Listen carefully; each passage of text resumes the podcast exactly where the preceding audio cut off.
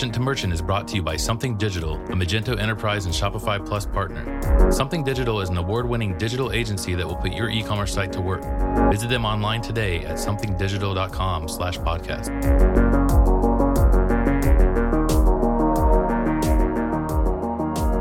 Hello and welcome to Merchant to Merchant, a podcast for merchants and by merchants, brought to you by Something Digital. I'm Philip Jackson. I'm your host, and I am so like I have these mixed feelings because this ostensibly is the best episode that we've ever recorded. And I'm so excited for you to listen to it. But I'm also so bummed out because it's the first time that we've ever had a technical issue in the middle of a show. Uh, so unfortunately, we didn't get all of the interview, but we did get quite a, a big portion of it. And the content is so good that I think that we just wanted to give it to you in in the way that it was uh, that it happened live. Uh, so I didn't want to hold anything back. So without any further ado, uh, what you're about to hear is an amazing panel that we had at the Robert Graham store in Venice Beach, California. Uh, we had it uh, around the Magento uh, sales kickoff in early January 2019. And on the panel are three amazing brands uh Karmaloop, Solé bicycles and Birdwell board shorts. And I'm telling you, you, you don't, this is so good. Uh, and I really wish we got the whole thing, uh, but that's okay. Uh, sometimes things happen. But you're really going to be impressed with the stories of how these brands, um, some of them have uh, had to reinvent themselves over time. Some of them have a long and incredible history and, and have so much uh, knowledge of their customer and so much passion and love for the, the products that they've created. And some of them are success stories and some are turnaround stories. And I think you're going to love it. So let's go live to the show. Welcome to Merchant to Merchant, a podcast for merchants and by merchants brought to you by Something Digital. Uh, we are live here in January 2019 at the Robert Graham store on Abbot Kinney in Venice Beach, and we have a live audience. Why don't you make some noise? Uh, and we're, we're very, very excited about uh, this uh, panel. What a, a, great turnout and uh, what a great time. But firstly, we want you to subscribe and like. Uh, you can do that wherever podcasts are found. you can get this podcast on Apple Podcasts, Google Podcasts, Stitcher Premium, uh, and Spotify. And uh, make sure you leave us uh, some of your feedback at podcast.somethingdigital.com. All right, well, uh, our panelists here today are here to talk about something that I think each one of them knows intimately and uh, can share their own personal experience with. Uh, and really happy to have them with us. You may have heard of some of these brands, especially if you're local here in the Santa Monica, Venice Beach area. Uh, so I'd like to welcome to the panel Jeff Clausen, uh, the CEO of Birdwell. Uh, Mr. Theo Gallo, the Director of Commerce for Karmaloop Shiekh Shoes. Make And Brian Rubin, uh, co-founder of Solé Bicycles, uh, who have store right here. Come on. Awesome. Uh, so, for those who may not know uh, each of these brands, uh, could you tell us a little bit about your brand? Why don't you start us off, Jeff? Sure. Uh, Birdwell Beach Breeches is a 57 year old beach apparel and accessory business founded in Santa Ana, California. A short hour and a half drive down the 405, um, as most things are in LA. Um, we uh, were started in 1961, and a group of us uh, from actually the South Bay acquired the brand in 2014. And so when I introduce Birdwell Beach Breeches, I like to say we're a 57 uh, year old startup. Oh, welcome. Well, thanks, Jeff. Uh, Theo, why don't you tell us a little bit about yourself and uh, Shiekh Shoes Karmaloop? Sure. uh, I've been with Shiekh for three years now. Shiekh is um, a lifestyle retailer uh, for 30 years now. Um, we started out as a women's uh, shoe store and kind of evolved. Uh, recently, we acquired Karmaloop to help build our profile into more of the men's fashion. Oh, great. Oh, well, welcome. Thanks, uh, Theo. And Brian, why don't you tell us a little about Solé and yourself? Yes, so Solé was founded in 2010. Um, we actually founded it our senior year at USC. Um, and we opened up our first, our office in Venice back in 2011. Um, and we also recently opened our first brick and mortar downtown USC at the new Village, which they completed last year. Um, and we're, we're, we're mainly a lifestyle direct consumer brand.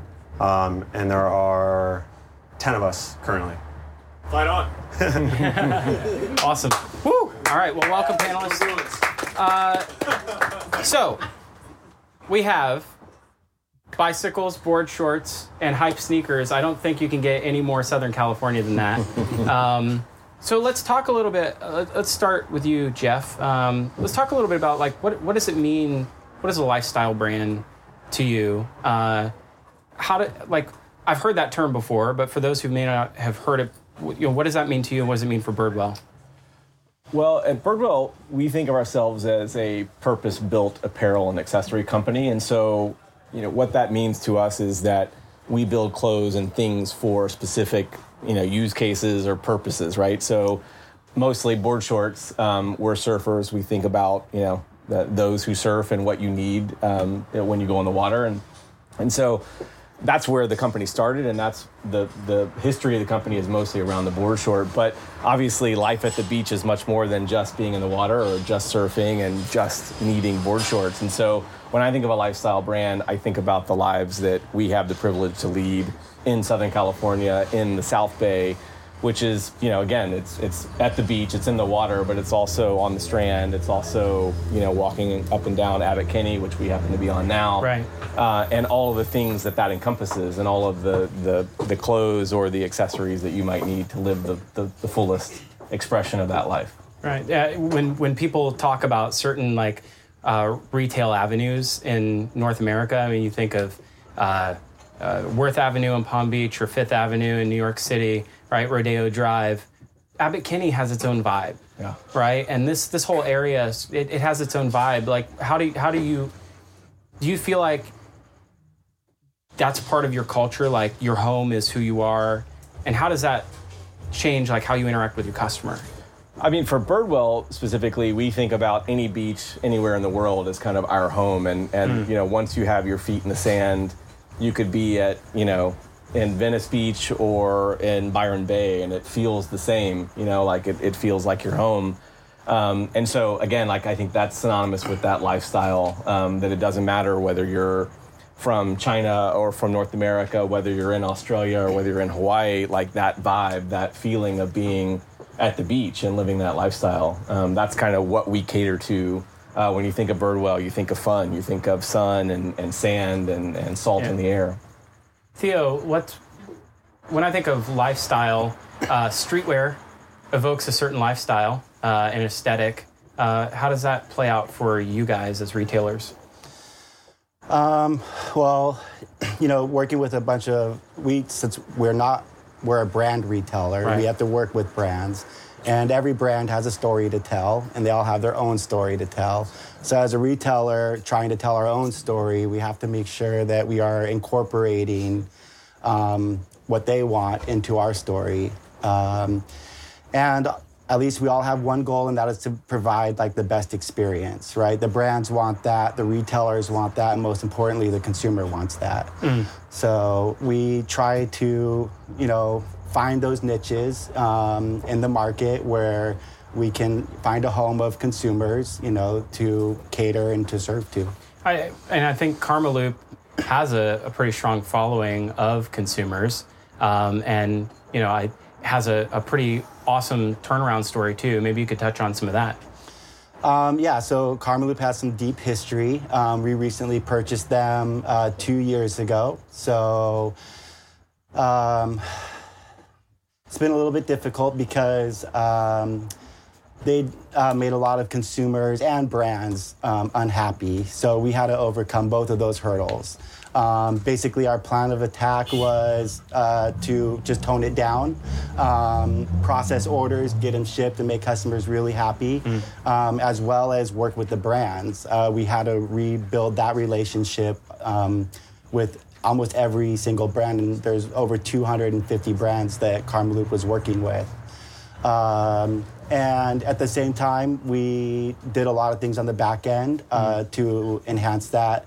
So we moved everything over to Magento, updated all of our apps, um, which we just recently completed about three months ago. So now we've been in full marketing swing, and you know, Karmaloop is back, and we've got new brands. And for the last two years, we've been doing nothing but shipping orders and on time, and Congratulations. you know, making sure customers are happy. It's, it's really hard to turn that around. When you have what what what you have that's a unique challenge from your other panelists is that you've you your customer uh, might you, you have to make them a fan of Shiekh Shoes Karmaloop when they're already a fan of the brands that you sell. Um, how do you how do you how do you make that work? How do you differentiate yourself amongst everybody else who sells you know all the brands that they're already fans of? Um, with our consumer, it really all comes comes down to credibility. Yeah. You know, our consumers rate us um, every day, um, and that passes off, you know, to the brands, which they in turn, you know, rate us as well. Um, so it's always just been important for us to you know stay focused on what the consumer wants if we can build you know a place and an environment where the consumer wants to come the brands will want to be there as well That's awesome. Uh, Brian, what what what when you talk about a bicycle, okay, bicycles have like they have all kinds of different u- utilities. Uh, what makes a Solé bicycle different? you know, uh, just touching upon you know the topic of lifestyle. I mean, it really is built into the DNA of how we started the company, and it was important for us to sh- to build that identity into the brand. And we, what we really want to do is really share that that experience and sort of that leap of faith we took when we started the company, which was, you know, a group of guys, you know, no money, you know, no investment, and you know, we created a product purely based on just simply we loved it. We you know we wanted to ride it. We saw it. We wanted to recreate it. Um, you know, none of the guys that I work with, you know, people always ask us, you know, do you have a cycling background? How, how did you get into this?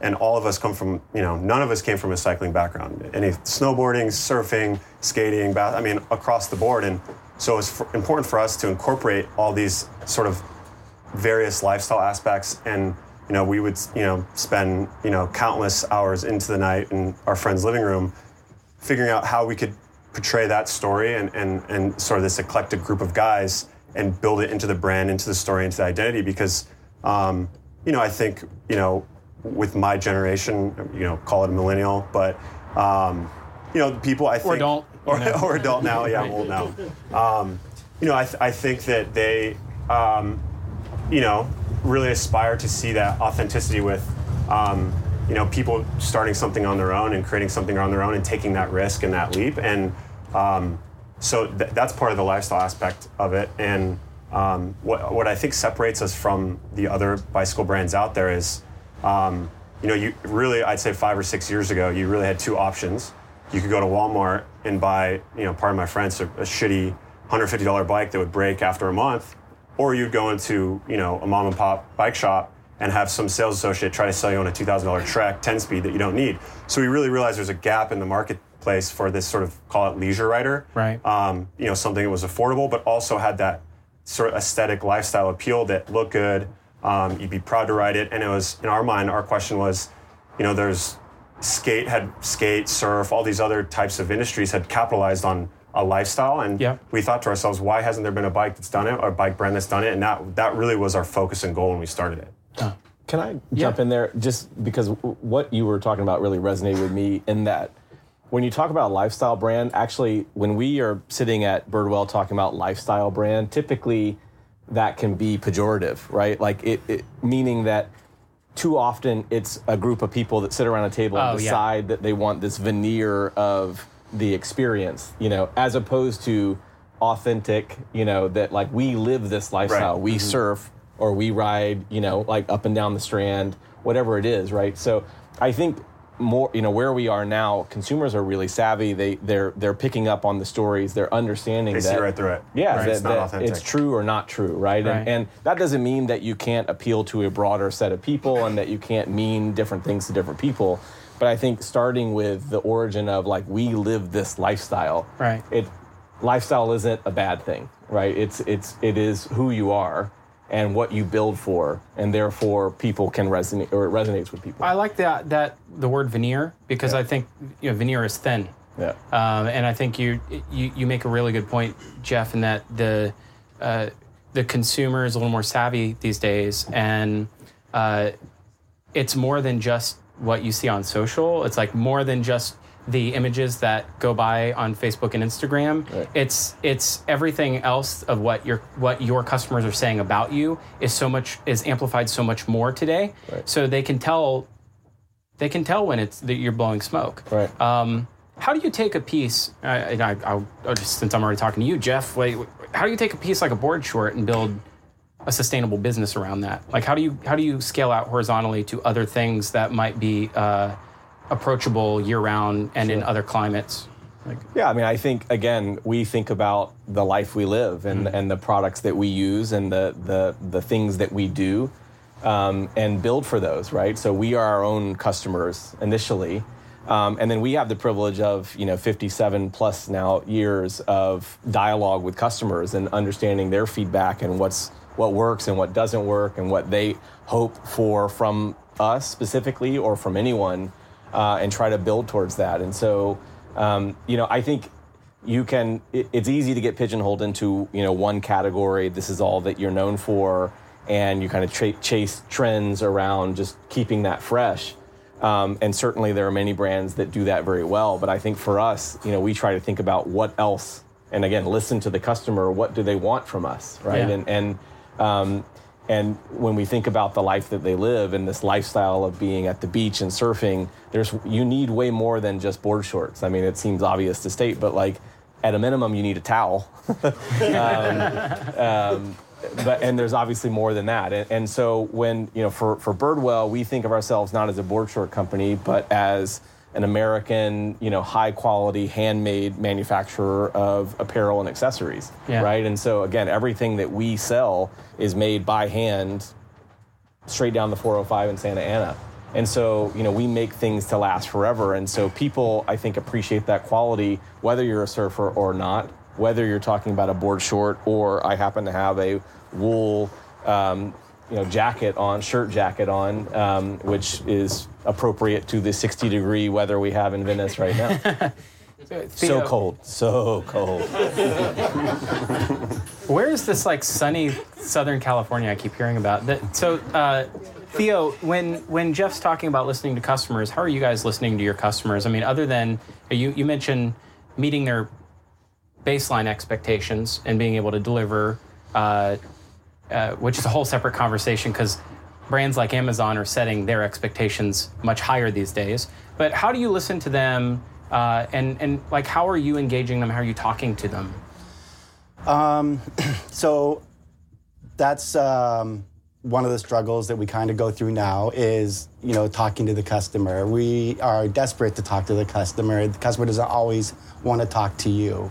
Um, so um, we do you know different things to um, like you said there's amazon right? We see a lot of what amazon is doing and um, the acquisitions that they make so they can provide better services um, like just being more available and start their you know being pick up their their trucks that they have you know their daily deals always there's a truck always down the street from our, our office you know and you get the messages. So they want to be right there in front of you and um, our consumer tells th- that same story. Um, and you know to us it's a, we see it a little bit different as a retailer. Um, you know our consumer is very demanding. And so when you do have a customer they, they do let you know what you want. Um, if you know i'm sure a lot of us know when a customer places an order they call you 20 minutes later making sure that we got that order and when are they going to get it. So you start to learn these you know expectations and you simply like ask the customer like oh what do you need it for? You know maybe we can get it to you sooner. We have a store where you can go pick it up at. Um, and as we learn like oh we're doing all these little one-offs to help this one customer we start to take those one-offs and build it for all of our customers um, and it just goes back to that if you build it they will come Sure. you know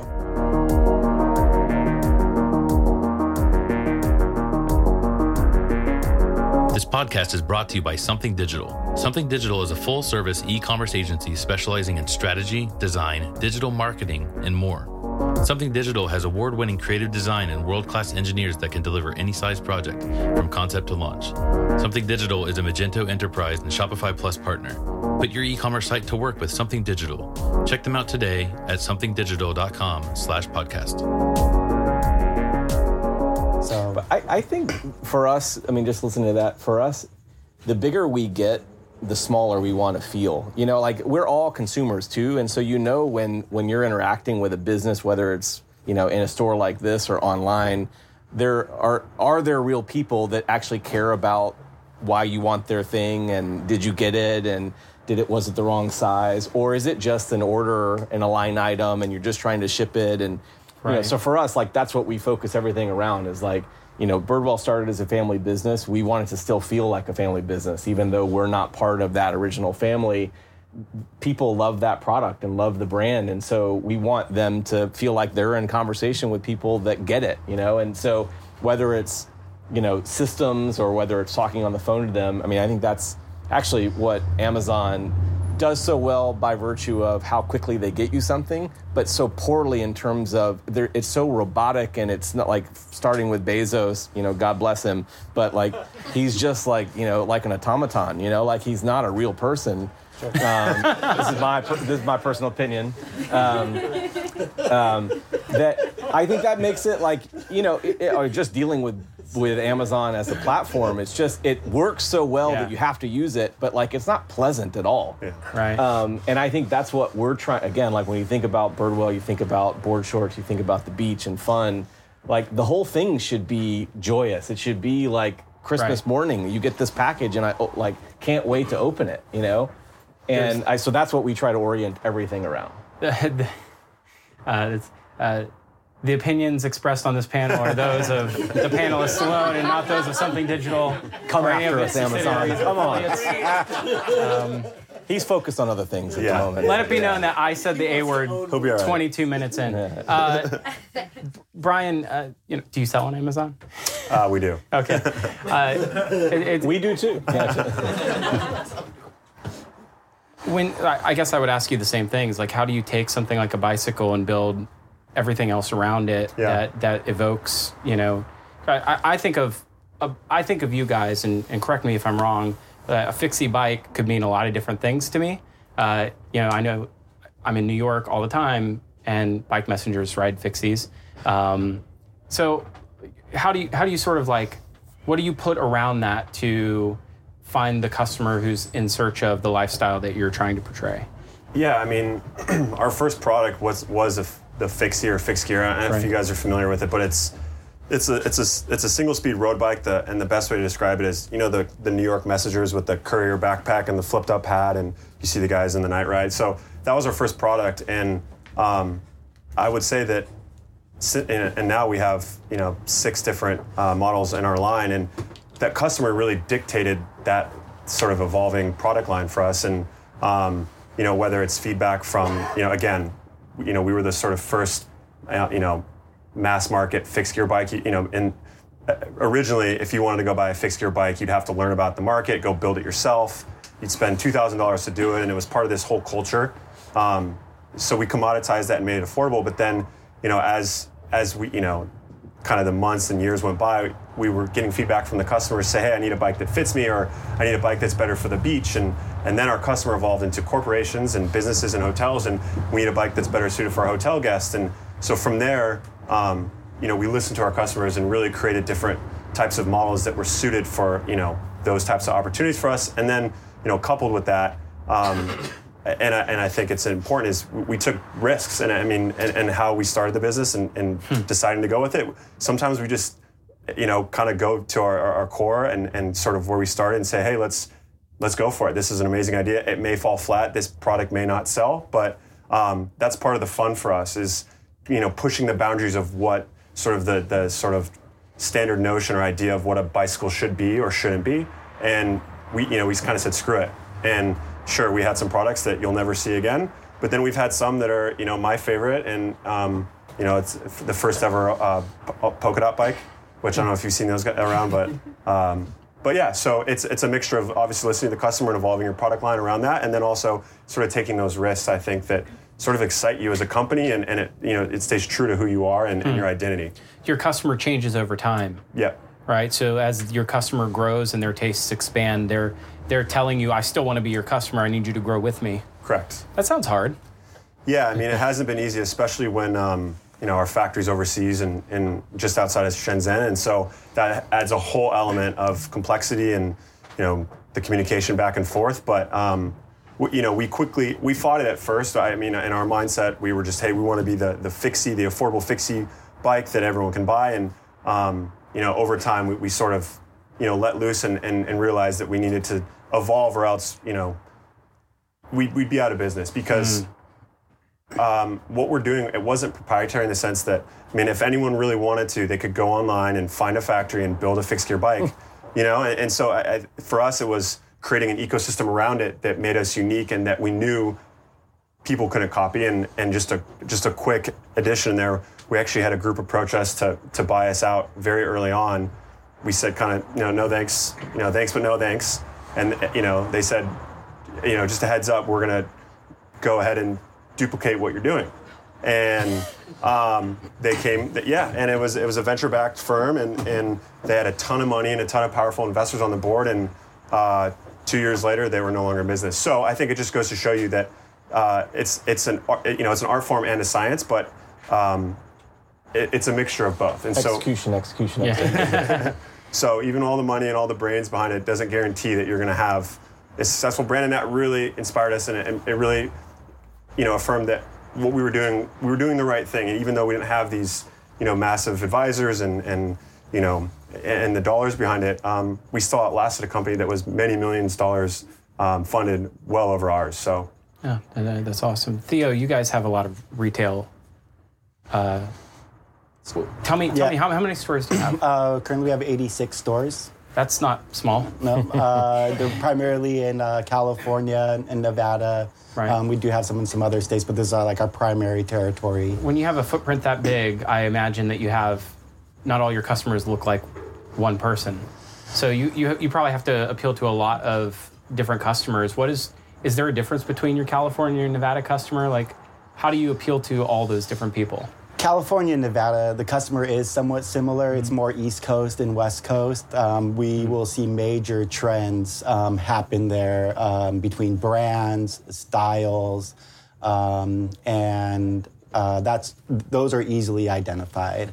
Um, the problem that we have, you know, especially with stores, is you know we started off as a women's shoe store 30 years ago, and um, Shiekh himself was upset that you know when women would come in with their boyfriends or husbands, they were always rushing them out of the store, you know. So he's like, I got to get men's shoes in here, um, and that's and and that's kind of was his whole philosophy. Well, that has been great, but brands don't like that. You know, um, one brand doesn't want to sit next to another brand, or they don't want, you know, this brand, you know, a customer to turn around and see another, this brand. So that's always been um, a challenge. Uh, but we are one of the very small retailers where a family can go in and we've got something for everyone. I mean, we've fought really hard for that. Um, the benefit to that has been our customers have changed. So, for example, women don't really like to wear high heels anymore. Um, and why is that? Well, the workplace doesn't really require it. I, I see you know vendors coming all the time, and I promise you, I'm always looking at what shoes are they wearing. And now it's you know the heels are gone. It's more comfortable shoes, you know sneakers, you know things like that. So luckily we have that database of that customer you know and we see that change you know and so we can help the brands you know make that shift we know what that consumer wants um, but that doesn't mean they always you know they're happy that we can do the transition you know but they're not interested in the old customer you know but that's still our customer It's, it's you want I can attest, sorry, I Yeah. can attest in true Italian gentleman form when we shook hands for the first time, he did look down at my shoes. So, this man is, is as genuine as they come. I, what's interesting, Theo, is the the as the customer changes and their tastes change, like that has the. We were talking about risks a second ago. That has the the tendency to maybe pull you away from your core or like your original mission. Uh, so how do you how do you keep from how do you keep mission drift from happening? Like how do you still stay how do you still stay relevant for your core customer? Well, it's interesting because our core customer has changed. Our core customer is the brand. That's pretty much who we work for. Um, you know, the brands in this day and age can now talk to the customer. 15, 20 years ago, they relied on us to talk to the customer and give information back. You know, um, we saw this especially with Karmaloop as it was one of the first streetwear stores. They had almost a thousand streetwear vendors because they didn't know how to get their product out to the consumer. This was a great, you know, platform. Well, as Shopify and things popped up, you know, they learned like, oh, I can just do my own print to order. I don't need these other services. Um, and so we watched that evolve, right? And um, but at the same time, you know, we watched them learn because they also learned that it was very expensive to go out there and acquire that customer, Yeah. you know, to bring them in. Um, so we've been trying to find, you know, that spot between what do all of these different brands want because we have we've built a lot of different, you know, portfolios and we think we've kind of nailed down who our consumer is and now it's just getting you know all the brands you know to play together you know like yes we, we'll sit next to such and such you know Jeff, it's expensive to acquire a customer.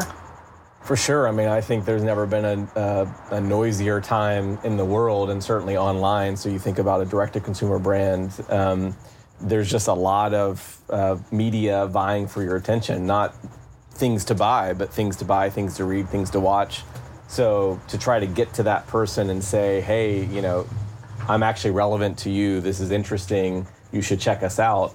Um, you know that's not a, a, cheap affair. Um, Obviously, the the longer you've been doing it, the better your product, the more people talking about it. All those things are tailwind, and they they help.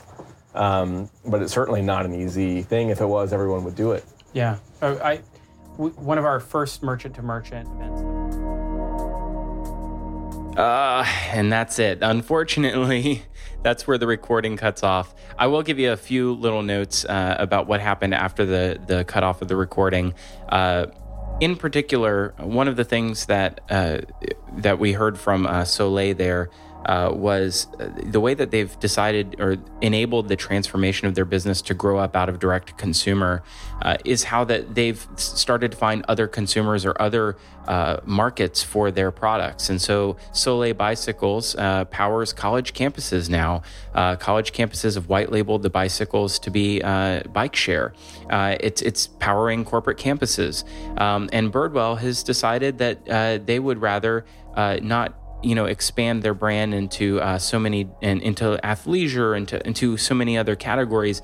They want to stay true to who they are. And that's what really gets them excited is that they see this this generational uh, uh, brand affinity. Now uh, we're generational retail that a grandfather and a son uh, and and a grandson uh, will all come in and shop together because uh, granddad used to shop at Birdwell.